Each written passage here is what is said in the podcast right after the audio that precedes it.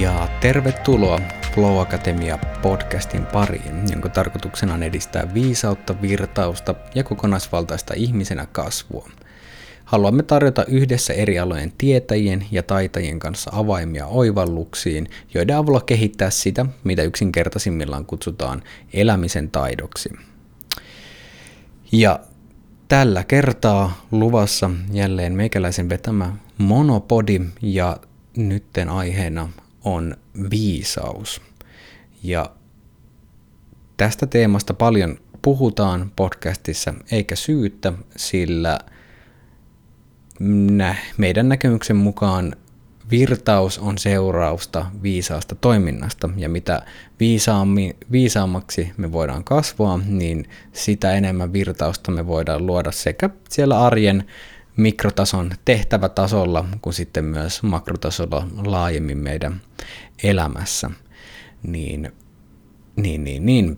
Sen vuoksi tähän teemaan paneutuminen on hyvinkin relevanttia, sillä viisauden ytimessä on myöskin se, että mikä oikeasti on relevanttia ylipäänsä, joten sen vuoksi, sen vuoksi käytetään tähän näin pieni hetki aikaa. Mm. Tämän podcastin tarkoituksena on nostaa nyt ennen kaikkea sellaisia käytännöllisiä kulmia, että millä tavalla voi toimia viisaammin ja edistää viisastumista.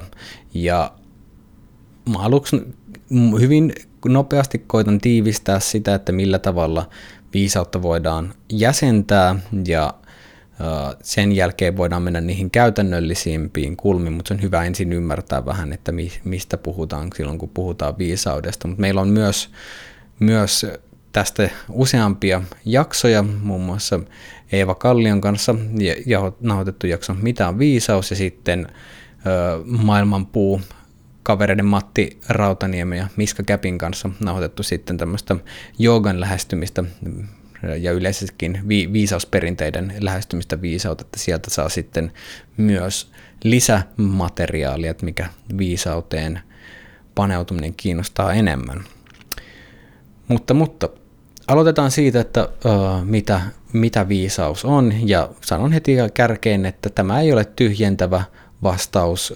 Uh, tätä voidaan tarkastella hyvin monesta eri näkökulmasta. Omaan ajatteluun on vaikuttanut hyvin paljon uh, itämaiset viisausperinteet, John Vervaeken ja Eeva Kallion sekä Monika Ardeltin työ, ja sitten toki myös oma henkilökohtainen työ, että minkä näköisen synteesin tästä on luonut, mutta ikävä kyllä en vi- pysty viisautta täysin vangitsemaan käsitteellisesti yhdellä ainoalla oikealla tavalla, vaan tämä on yksi tulkinta siitä, mutta kuitenkin tähän tulkintaan sisältyy hyvin paljon yhteisesti eri eri tietäjien ja taitajien ö, yhteisesti jakamia näkemyksiä, näin uskallan kuitenkin sanoa. No, mitä siis se viisaus on? Palataanpa takaisin siihen. Niin, mm, sanoisin, että viisaus on kokemusperäistä ymmärrystä elämän lainalaisuuksista, eli miten, miten, miten asiat toimii, elämän merkityksestä ja siten siitä, mikä kulloinkin on olennaista. Niin tällä tavalla mä tiivistäisin viisauden yhteen lauseeseen, mutta jatkan sitä vielä, että viisaus on näkemistä, sitä, että miten asiat on, ymmärrystä siitä, että miten ne toimii, ja kyvykkyyttä ajatella ja toimia tehokkaasti myötätunnon ohjaamana. Ja nämä kaikki elementit on mun mielestä hyvin olennaisia. Jos yhdenkin niistä poistaa, niin silloin todennäköisesti en usko, että pystytään toimimaan viisaasti. Ja yksinkertaisimmillaan viisaus on ymmärrystä, ja ymmärrys johtaa sen hahmottamiseen, että mikä on olennaista, ja siten myös toimimaan sen mukaisesti. Ja viisauden kasvattaminen on ymmärryksen kasvattamista, ja ymmärrys kasvaa oivalluksen kautta. Ja mitä oivallus on, niin oivallus on sitä, kun me voidaan nähdä ja kokea asiat uudella, tavo- uusilla tavoilla ja muodostaa siten vahvempi yhteys siihen, mikä on totta. Eli oivallus, joka ei ole sidottuna syvempään yhteyteen totuuteen, niin sitten mä en ehkä kutsu sitä oivallukseksi, vaan se on sitten jotain muuta. Mutta nämä on niin kuin keskeisiä asioita viisaudessa, on ymmärrys, yhteys ja oivallus ja se, miten ne linkittyy keskenään. Ja, ja se, miten me käytännössä edistetään viisastumista, on se, että me luodaan parempia edellytyksiä oivaltamiselle ja vähennetään edellytyksiä oivalluksen vastakohdalle, eli harhautumiselle, eli siihen, että me ollaankin yhteydessä epätotuuteen ja siihen, mikä ei pidä paikkansa. Niin nytten, mitä seuraavaksi nostan, niin on tämmöisiä kulmia, millä tavalla, tai tapoja, että millä tavalla tälle oivallukselle ja viisaudelle voidaan luoda edellytyksiä ja siten myös estää harhautumista typerille poluille. Ja tämä ei ole tosiaan tyhjentävä lista, mutta tässä on, mitä seuraavaksi jatkan, tähän tuun nostamaan, niin ne on ainakin hyvin ö, olennaisia kulmia, että millä tavalla voidaan edistää sitä viisasta toimintaa. Ja lähdetään ihan pohjasta liikkeelle, sillä se, että mikä, t- se seuraavaksi tuleva pohja määrittää kuitenkin hyvin paljon sitä, että missä määrin me ollaan, käytä, miten viisaasti me pystytään käytännössä toimimaan ja minkä näköisiä rajoja meidän viisaudelle syntyy. Ja tämä pohja on meidän kehon ja mielen hyvinvointi ja voimavarat. Eli jos me halutaan edistää viisasta toimintaa, niin silloin on äärimmäisen tärkeää huolehtia meidän hyvinvoinnista ja siitä, että meillä on riittävät voimavarat. Sillä silloin, kun me ei voida hyvin ja meillä ei ole voimavaroja, meidän ajattelu kaventuu, me aletaan enemmän priorisoimaan lyhyitä pikavoittoja ja ajaudutaan enemmän ja enemmän reaktiiviseen tilaan. Ja kuten olette voin, jokainen on varmasti, sinäkin arvon kuulija, voit varmastikin samaistua siihen, että iso osa elämän suurimmista typeryyksistä syntyy juuri siitä lyhytnäköisyydestä ja lyhy- välittömien pikavoittojen priorisoinnista sen jonkin kauaskatsoisemman kautta. Ja jos, yksinkertaisesti jos ei hyvinvointi ja voimavarat ole kunnossa, niin silloin meidän on hyvin paljon haastavampaa toimia viisasti, joten tästä pohjasta on erittäin tärkeää pitää hu- huolta. Ja mikä se on se hy- hyvinvoinnin perusta, niin riittävän monipuolinen ja, ja laadukas ravinto, liike ja palautuminen. Ja nämä on, nämä on niitä asioita, jotka on jokainen kyllä, tai ainakin sanoisin, että suurin osa, ja jos kuuntelet tätä podcastia, voin olla lähes varma, että tiedät nämä, mutta se on eri asia, että onko nämä, näiden merkitys ymmärretty, ja nimenomaan nyt päästään taas siihen viisauden ymmärrykseen, eli niin kuin kokemusperäisesti ruumiillistettu tämä ymmärrys, joka nä- sillä tavalla, että se näkyy toiminnassa, niin se on hyvin, hyvin tärkeää, että tämä tieto muuttuu myös käytännölliseksi, toiminnalliseksi ymmärrykseksi, joten huolehdi perustasta.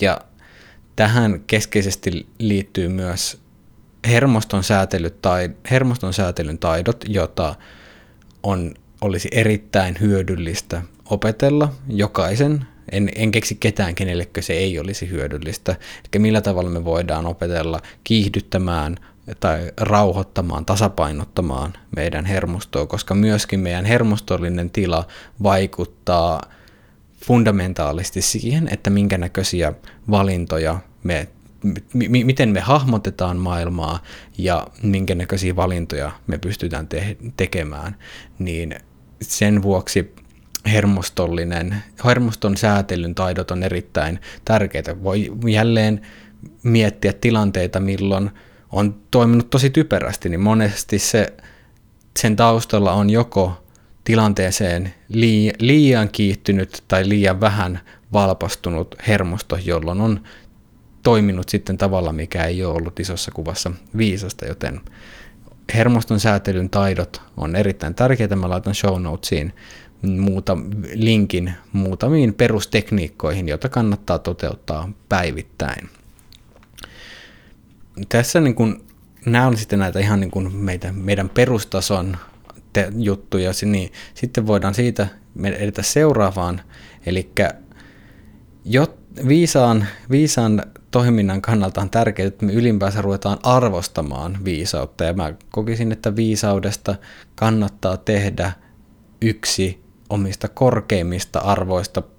Omalla kohdalla se on, sanoisin, jopa korkein arvo sen takia, että se, että se säätelee kaikkea muita arvoja, eli millä tavalla mä suhtaudun kaikkeen muihin arvoihin, ja mä pyrin suhtautumaan niihin viisauden kautta. Ja sitten jos miettii, no mitä se tarkoittaa, että, että viisaus on korkein arvo, niin arvosta kokonaisvaltaisuutta, asioiden koko, kokonaisvaltaista, tarkkaa myötätuntosta ja ymmärrykseen pyrkivää suhdetta, niin se, sillä tavalla viisaudesta tulee yksi korkeimmista arvoista.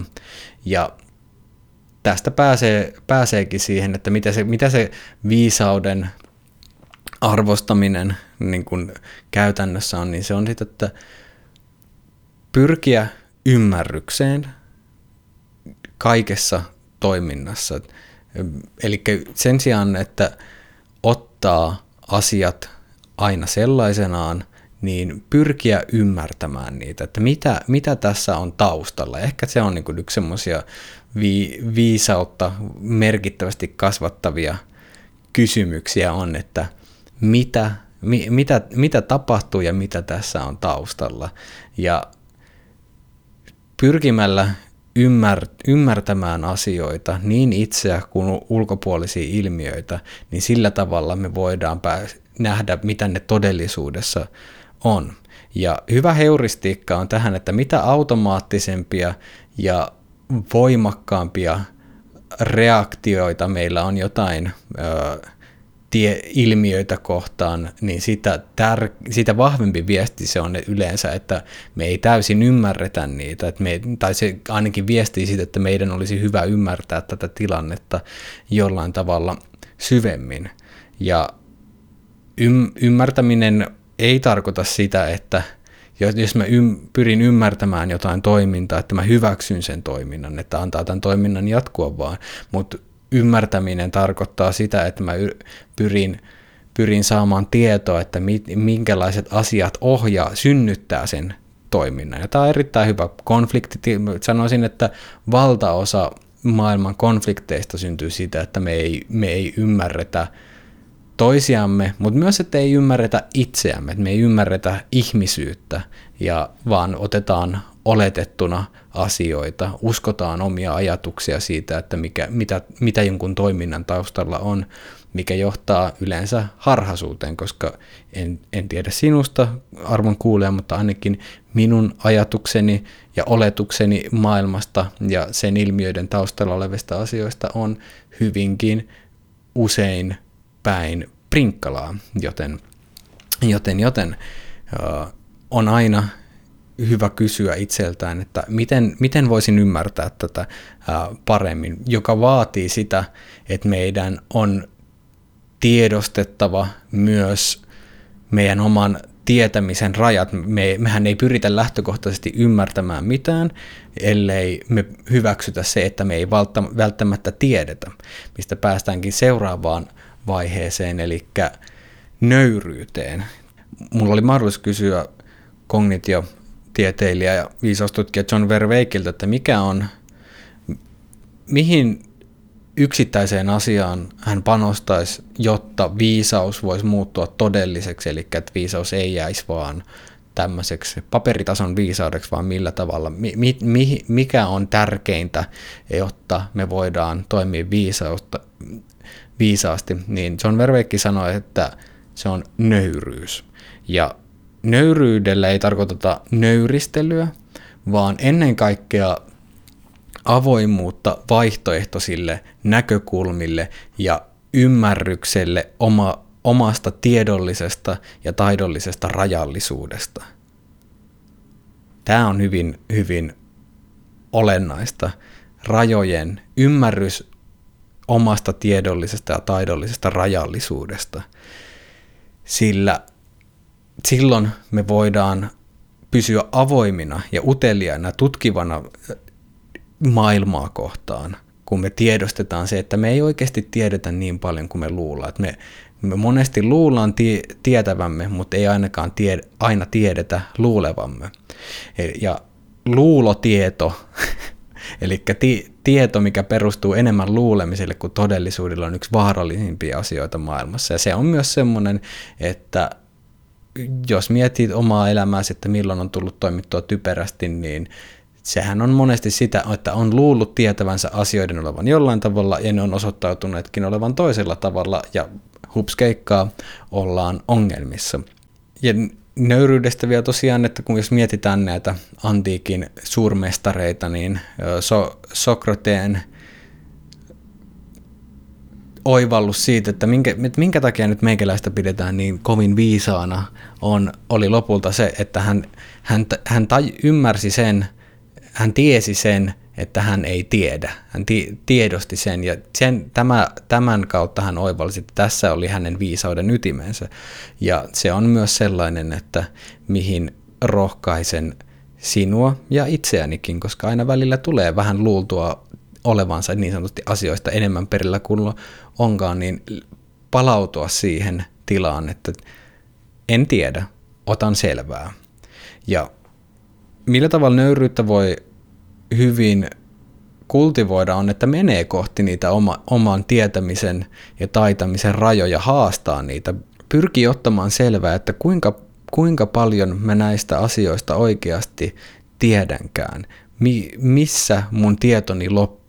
Ja t- tästä, tässä on erittäin hyvä, t- tässä tukee valtavasti keskustelu, keskustelu itseä pä- pätevämpien, etevämpien tyyppien kanssa, mutta myös sellaisten, ketkä jakaa hyvin erilaisia näkökulmia. Ja kun kykenee avautumaan näille vaihtoehtoisille näkökulmille, niin silloin monesti saattaa huomata, että haa, tässä onkin tapa hahmottaa maailmaa, jossa on totuuden perää, mutta jota mä en ole aikaisemmin aikaisemmin nähnytkään, mutta se vaatii jonkin verran siitä tiedollisesta hallinnan otteesta luopumista. Ja tästä päästäänkin siihen, että jotta me voidaan olla nöyriä, meidän on uskallettava päästää irti hallinnan tunteesta ja varmuudesta.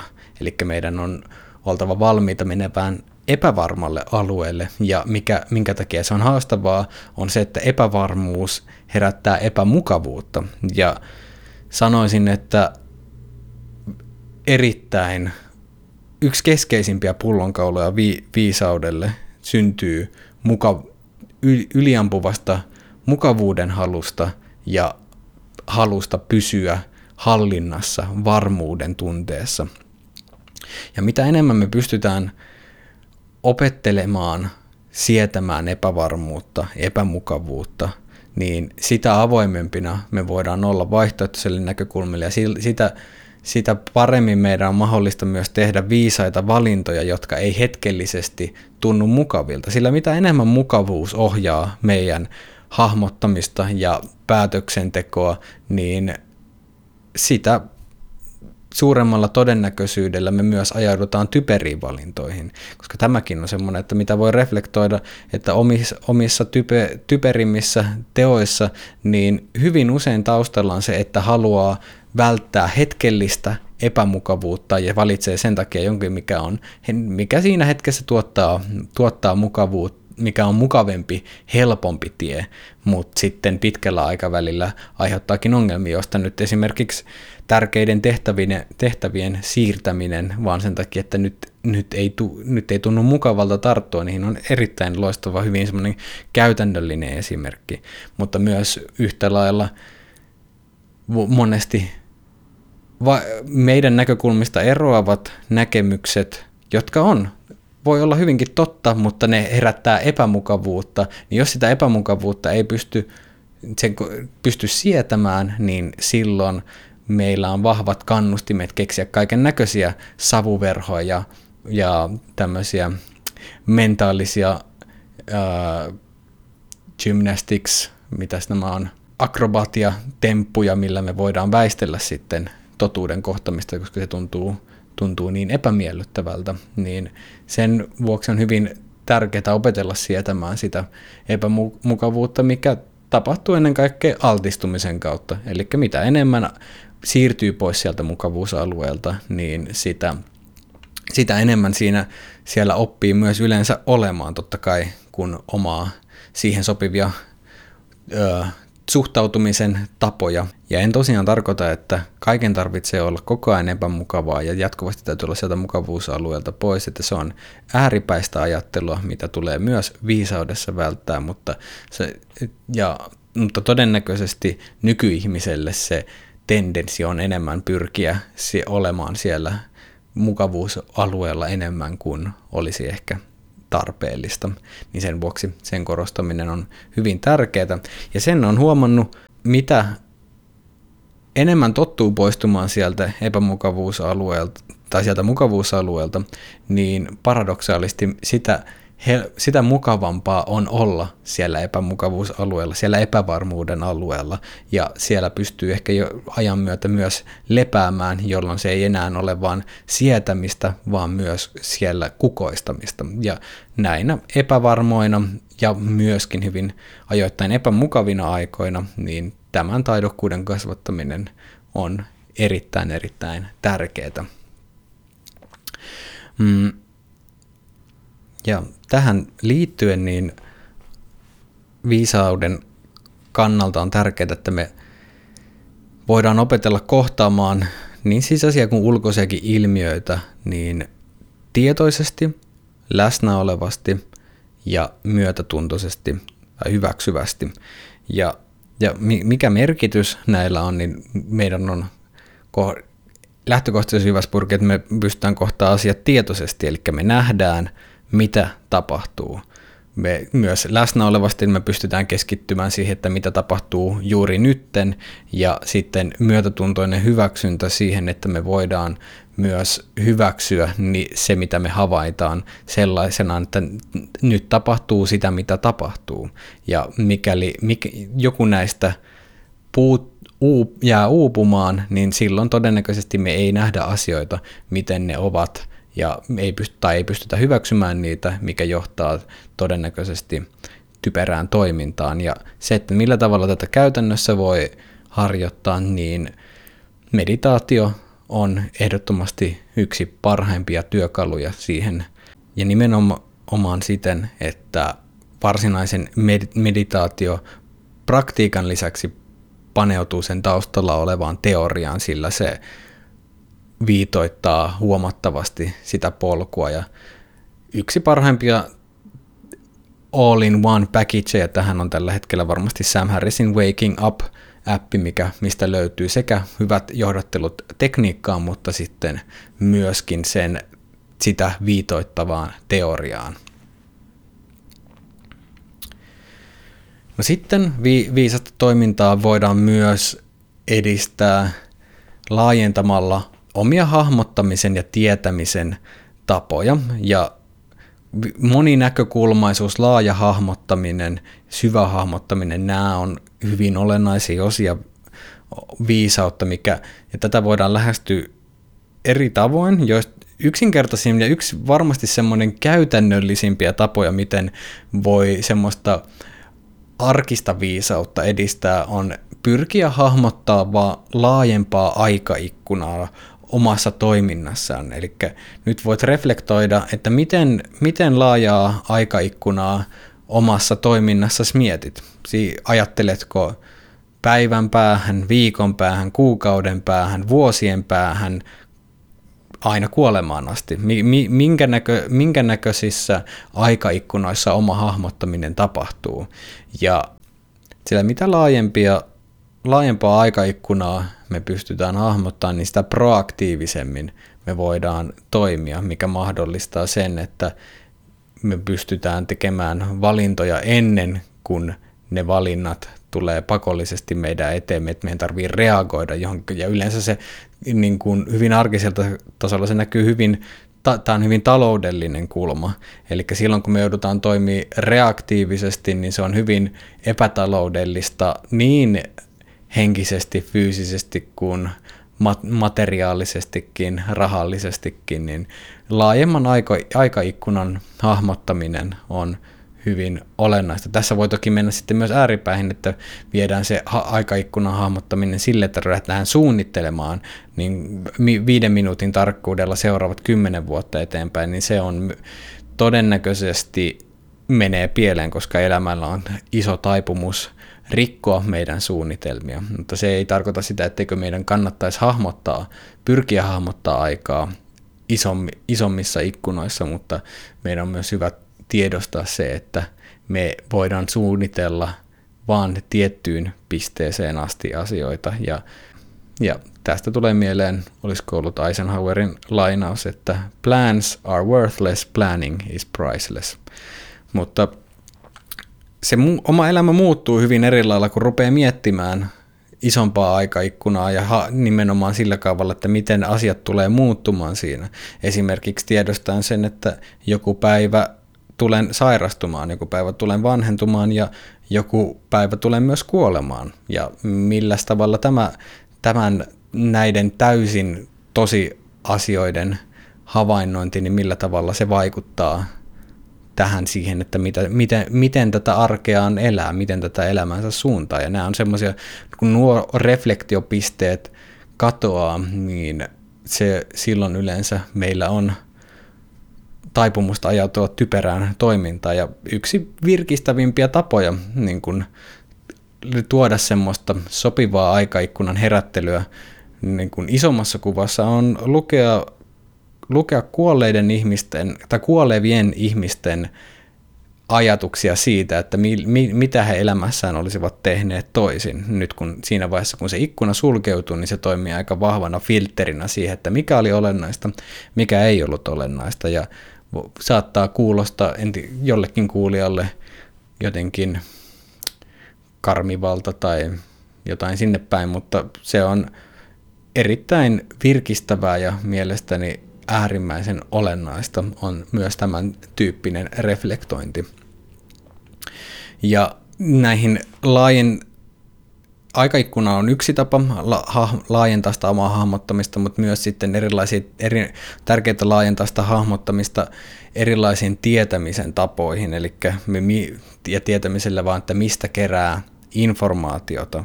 Ja me voidaan miettiä ihan tämmöisiä informaation lähteitä, että me, minkä näköisiä sivustoja mä seuraan, minkä näköisiä henkilöitä mä seuraan. Joo, te, te yksi erittäin tärkeä osa viisastumista, mutta myös tälleen erityisesti tietotyöläisille ja muutenkin tämmöiselle modernille ihmiselle, niin kehon viestien kuuntelu on semmoinen informaatiokanava, mikä on hyvin, hyvin, hyvin alihyödynnetty monilla, että minkä vuoksi koen erittäin tärkeäksi viisastumisen kannalta se, että pystytään muodostamaan yhä vahvempi kehoyhteys, kuulemaan, tuntemaan, että mitä kehossa tapahtuu ja mitä se tarkoittaa, ja myös ottamaan niitä viestejä suuremmalla, antamaan niille isompi arvo kuin mitä monesti meidän mielet on erittäin hyvin ohjelmoitu sivuuttamaan niitä kehon viestejä, pitkään, pitkään, pitkään, kunnes hiljaiset viestit muuttuu kirkumiseksi, niin me voidaan toimia hyvin ennaltaehkäisevästi sillä, että opetellaan vähän enemmän kuuntelemaan, että no mitäs täällä kehossa oikein tapahtuu ja minkäs näköisiä viestejä täältä tulee, koska sen mitä enemmän vahvempaa yhteyttä me pystytään muodostamaan meidän kehoon, sitä paremmin me pystytään kärryillä, että missä me oikeasti mennään, mutta samalla myös kyetään huomattavasti intuitiivisempaan toimintaan, mikä on taas flown kannalta aivan fundamentaalisen tärkeää. Ilman kykyä hy- hyvää yhteyttä omaan intuitiiviseen toimintaan, niin on hyvin vaikea nähdä, että pystyisi elämään virtaavasti mikrotasolla tai laajemminkaan makrotasolla. Niin sen takia kehoyhteyden vahvistaminen on todella tärkeää ja se, tässäkin käytännöllisesti niin ihan se, että pyhittää aikaa, aikaa sille päivissä, että ihan tsekkaa, miltä kehossa tuntuu, mitä, mitä täällä tapahtuu, kolottaako jossain ja missä tuntuu rennolta ja, ja silloin kun löytyy niitä mahdollisia epämukavia tuntemuksia tai muuten, niin sen sijaan, että yrittää saman tien poistaa ne jonkinnäköisellä lääkkeellä nyt hyvin abstraktisti ajateltuna jollain toimella, niin kiinnostaa enemmänkin, että okei, että mikä tämän, mikä tämän tuntemuksen taustalla on, että mistä tämä oikein tulee. Jälleen kerran pyrkiä siihen ymmärrykseen, niin silloin voi ehkä tehdä, muuttaa sitä omaa toimintaa sillä tavalla, että se, ne haasteet eivät ilmene sieltä enää samalla tavalla. Sitten monipuoliseen hahmottamiseen liittyy myös, että viisastumisen kannalta on tärkeää, että me pystytään välttämään systemaattista ääripäisyyttä ajattelussa, hahmottamisessa ja toiminnassa. Ja tämä on hyvin, hyvin läpileikkaava kaikissa viisausperintöissä on se, että älä överöi suunnassa tai toisessa, mikä ei tarkoita sitä, etteikö voisi ajoittain käydä myös niissä ääripäissä, mutta sanoin systemaattisesti, että me toistuvasti ollaan jossain yhdessä ääripäisyydessä. Oli se, me voidaan olla, ja nämä ääripäisyyksiä löytyy hyvin monen, me voidaan olla poliittisesti jossain ääripäissä. Niin kuin olette voineet huomata, niin ne poliittiset ääripäisyydet on yleensä johtaa vähemmän mielekkäisiin lopputuloksiin, mutta nekin on seurauksia ajattelun ääripäisyydestä. Yleensä ajattelun ääripäisyys syntyy siitä, että jumahtaa johonkin yksittäiseen näkökulmaan ja sitten sulkeutuu sen oman näkökulman ympärille, joten on hyvin, hyvin, hyvin olennaista kyetä välttämään niitä ääri, tunnistamaan ensinkin ne, se ääripäisyys ja nä- näkemään, että tämä, ei ole, tämä yksi näkökulma ei ole se ainoa kuvaus todellisuudesta. Ja miten sitten konkreettisesti, konkreettisesti t- tätä voi lähestyä, niin riippuu niin paljon erilaisista tilanteista, mutta se on ihan hyvä kysyä, että, niin kuin, että on, onko, tämä, onko tämä ääripäistä toimintaa, onko tämä mustavalkoista ajattelua. Niin se, se, se on lähtökohta, mutta myös on hyvä tarkastella, keskustella ihmisten kanssa. Ihmiset antaa palautetta, tässä on toki haastetta se, että jos on hyvin ääripäisissä yhteisöissä, niin silloin se yhteisön palaute voi olla myös sitä ääripäisyyttä tukevaa, niin ehkä tähän, tässäkin on tärkeää se omien sosiaalisten verkostojen monipuolisuus, koska ne tarjoaa erilaisia näkökulmia, siten myös vähentää sitä ääripäisyyttä. Ja ääripäisyyttä syn, syntyy myös silloin, kun ollaan hyvin homogeenisissa yhteisöissä. Ja sitten hyvin olennainen osa viisautta on jälleen kerran ym, tunnistus ja ymmärrys siitä, että minkälaiset taustatekijät vaikuttaa omaan ajatteluun, hahmottamiseen ja toimintaan välittömässä hetkessä, mutta myös laajemmin. Ja välittömässä hetkessä me tarvitaan sitä tie, niin, havainnointia, että minkä, näkö, minkä näköinen tunne ja mielentila mulla on nyt, millä tavalla ne vaikuttaa siihen, että miten mä nyt ajattelin. Ja tämähän vaatii jälleen kerran toistuvaa harjoitusta siihen, että tsekkaa, että minkälainen tunne ja mielentila mulla on nyt päällä. Ja sitten voi alkaa huomata, että okei, että mua nytten mun mieli on ärsyyntynyt. Siellä, siellä se, sitä sävyttää tämmöinen ärsyyntyneisyys. Se vaikuttaa siihen, että millä tavalla mä hahmotan sitä. Ja ärsyyntynyt mieli on yleensä harhautunut mieli. Ei hahmota asioita ihan sellaisina, vaan niissä on joku tietty sävy. Ne, ne sävyttyy tietyllä tavalla. Et silloin, kun me ei, jos me ei kyetä hahmottamaan sitä, että minkä näköinen, millä tavalla nämä taustatekijät vaikuttaa, niin jälleen kerran me luullaan olevamme, nä- näkevämme todellisuus, vaikka oikeasti siinä on hyvin vahva, se on jollain tapaa vinoutunut ja sävyttynyt. Et esimerkiksi ärsyntyneessä mielentilassa niin on helppo projisoida toisten tekoihin jonkinnäköistä negatiivista intentiota ja toikittua. Mä oon tuo jätkä tuossa niinku tahalteen tekee, että pitää tuommoista vitsettä ärsyttää, vaikka oikeasti se voi, siinä voi taustalla olla se, että se oma ärsyntynyt mieli vaan etsii tai niinku lisää tapoja ja ylläpitää sitä ärsyntyneisyyttä. Niin sen takia on tosi, todella tärkeää, että me kyetään hahmottamaan, että okei, minkä näköisen, minkä näköinen tausta, minkä näköisiä taustavaikuttimia mulla on tällä hetkellä tässä. Ja jälleen kerran meditaatio on erittäin hyvä työkalu tähän näin, mutta myös, myös pitkin päivää pyrkiä tarkastelemaan sitä, että no, mikä, miten menee, minkälainen on tunne, miltä mieli tuntuu nyt ja miten se vaikuttaa siihen. Yhtä lailla on myös tärkeää, että millä tavalla toiveet ja pelot vaikuttaa, koska sanoisin, että yksi harhauttavimpia asioita on meidän, meidän hahmottamiseen ja päätöksentekoon niin liittyy toiveisiin ja pelkoihin. Ja pelko on semmoinen, että se varmasti monelle tuntuu itsestään selvältä, että joo, mutta mites toiveet? Mutta toi, yhtä lailla näkisin, että toivo on vaan pelon toinen käänteinen puoli ja yhtä lailla harhauttavaa, koska silloin, mitä vah- jos me toivotaan todella paljon, jota me pyr- aletaan muokkaamaan todellisuutta ylioptimistisesti siihen suuntaan, että no onhan nyt näin, ja niin kun va- filteroimaan informaatiota sen perusteella, että se mätsäisi niiden meidän toivo- toiveisiin, mutta se voi olla hyvin, hyvin, hyvin harhauttavaa. Joten tietyllä tavalla viisaan päätöksenteon kannalta koen ja hahmottamisen kannalta koen tosi tärkeäksi sen, että pystyy näkemään toiveiden ja pelkojen sävyty, millä tavalla ne muokkaa sitä omaa ajattelua, hahmottamista ja toimintaa, ja myös, että pystyy kykenee päästämään niistä irti, koska yleensä ne harhauttaa tavalla tai toisella. Isommassa tasossa on hyvin tärkeää hahmottaa, että millä tavalla oma kasvatus, koulutus ja sosiaaliset piirit muokkaa sitä omaa tapaa hahmottaa maailmaa, ja tämä on myös semmoinen asia, että mistä ihmiset tulee yleensä vanhetessaan ja siten myös toivottavasti viisastuessaan tietoisemmiksi, että millä tavalla se on ne omat piirit ja ne oma, itselle opetetut maailman katsontotavat, niin ne on tarjonnut jälleen kerran yhden ikkunan todellisuuteen, mutta ei kyllä kykene tarjoamaan sitä koko, kokonaisvaltaisesti, ja sen takia on hyvä tiedostaa, että minkä, mi, minkälaiset tendenssit siellä on taustalla, jotka ajaa ajattelemaan, toimimaan tietyllä tapaa.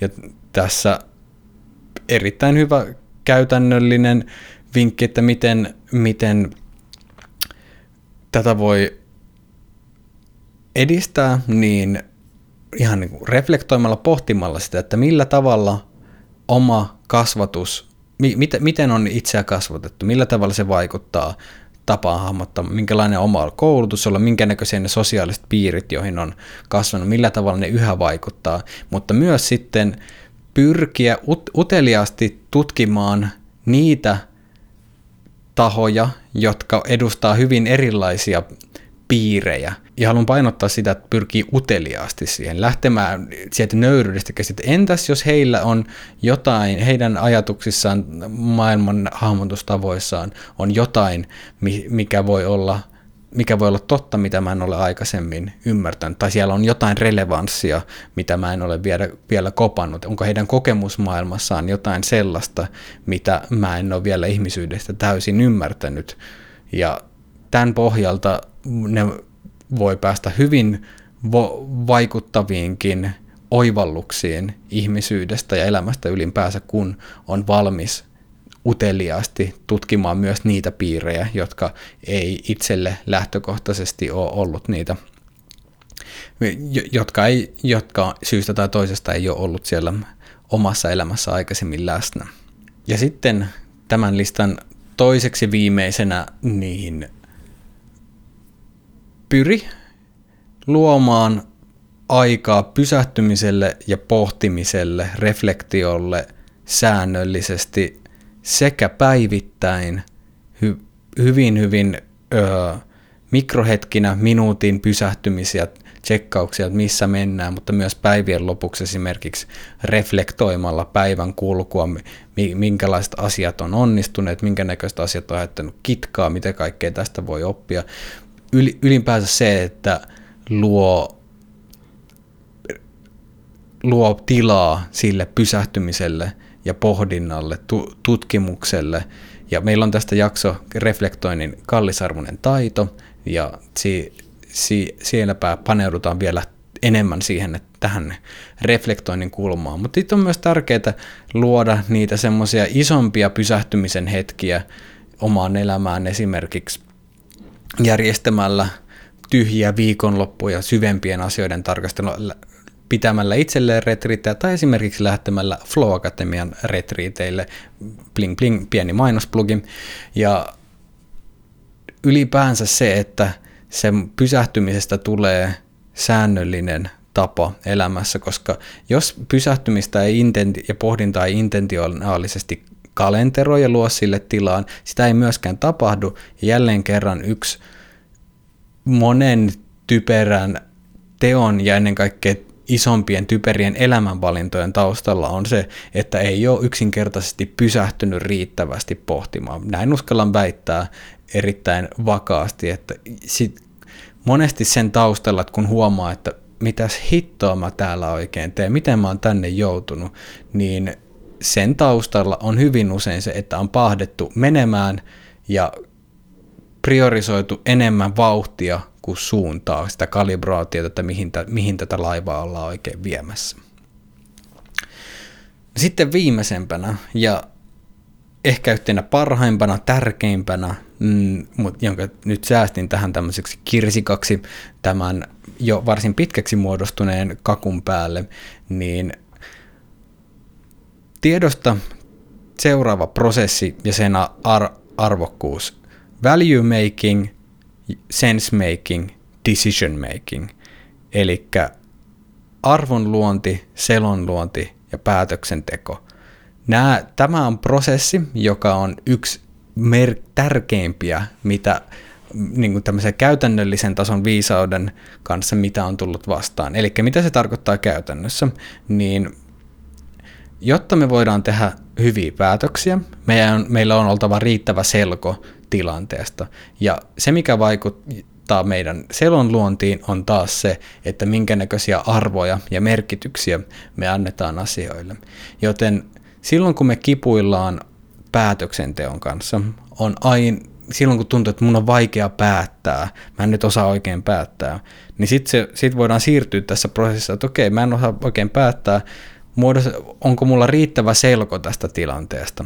Okei, no minkä näköisiä, minkä näköisiä vaihtoehtoja on, mitä, mitä ylipäänsä tapahtuu, mitkä, mitkä on käytettävissä olevat resurssit, mitkä, mikä tämä tilanne on. Mutta jos sekin, huomaa siinäkin on vähän niin kuin vielä kipuilua, niin sitten on vielä tärkeämpää meidän palata sinne, että mitkä on oikeasti ne omat arvot, mit, mitkä on merkityksellisiä asioita, mikä on olennaista. Koska se kaikki vaikuttaa siihen, että miten me luodaan selkoa, mutta silloin, että jos me ei, meillä ei ole, meidän arvot ei ole kirkkaita, me ei myöskään pystytä luomaan kirkkaasti selkoa eikä tekemään myöskään viisaita päätöksiä, niin tämä, tämän prosessin ymmärtäminen on todella tärkeää. Ja tätä voi myös peilata ihan linkittäen siihen alkuun, että me, se, että mikä me... mikä on kulloinkin merkityksellistä, niin siihen, siihen vaikuttaa hyvin moni asia. Jos meillä esimerkiksi hyvinvointi, meidän hyvinvoinnissa on ongelmia, niin öö, me, me ei olla terveitä, niin se vaikuttaa tähän meidän arvonmuodostukseen, että mikä me määritellään arvokkaaksi. Ja silloin, että jos meillä on todella, todella jano, niin silloin... silloin veden arvo muuttuu hyvin, hyvin merkitykselliseksi, mikä vaikuttaa myös siihen, että miten me luodaan selkoa. Ja se, että jos meille on äärimmäisen tärkeää löytää vettä, niin silloin me myös luodaan selkoa, vaan niiden, sen, tämän arvomaaston rajaamana, jonka jälkeen me myös tehdään päätökset sen perusteella. Eli on myös se, se arvo, Muodost, arvonmuodostus on se pohja ja on myös tärkeää ymmärtää, että mikä siihen pohjaan vaikuttaa.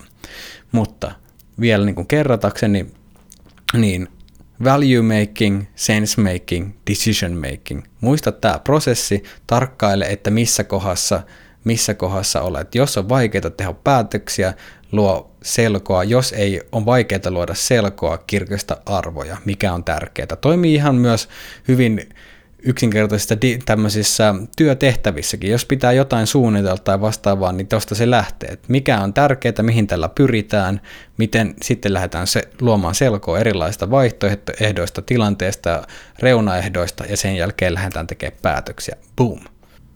Huh! Tässähän olikin nyt aikamoinen pläjäys viisastelua, mutta toivottavasti myös viis- aidosti viisautta kohti vieviä näkökulmia. Ja toivon syvästi, arvon kuulija, että tästä on tarttunut teikäläisille jotain mielenkiintoista, mutta myös oivalluttavaa ja sellaista, että mitä, mitä voit lähteä viemään myös omassa arjessasi eteenpäin. Ja haluan jälleen muistuttaa siitä, että näiden teemojen pariin pääsee myös pureutumaan sitten meidän retriiteillämme sekä myös meikäläisen yksilövalmennuksessa, ja näihin kaikkiin löytyy linkkiä sitten tuolta meidän sivuilta double-u double-u double-u piste flow akatemia piste f i ja sieltä klikkaa elämässä, niin ulala pääset, pääset näiden juttujen äärelle. Mutta haluan kiittää sinua, arvon kuulija, että olet tähän asti pysynyt matkassani, ja toivon sinulle erittäin oivalluttavaa, ymmärrystä kasvattavaa ja siten viisastuttavaa viikon jatkoa, missä ikinä menetkään, ja nähdään seuraavassa jaksossa. Adios!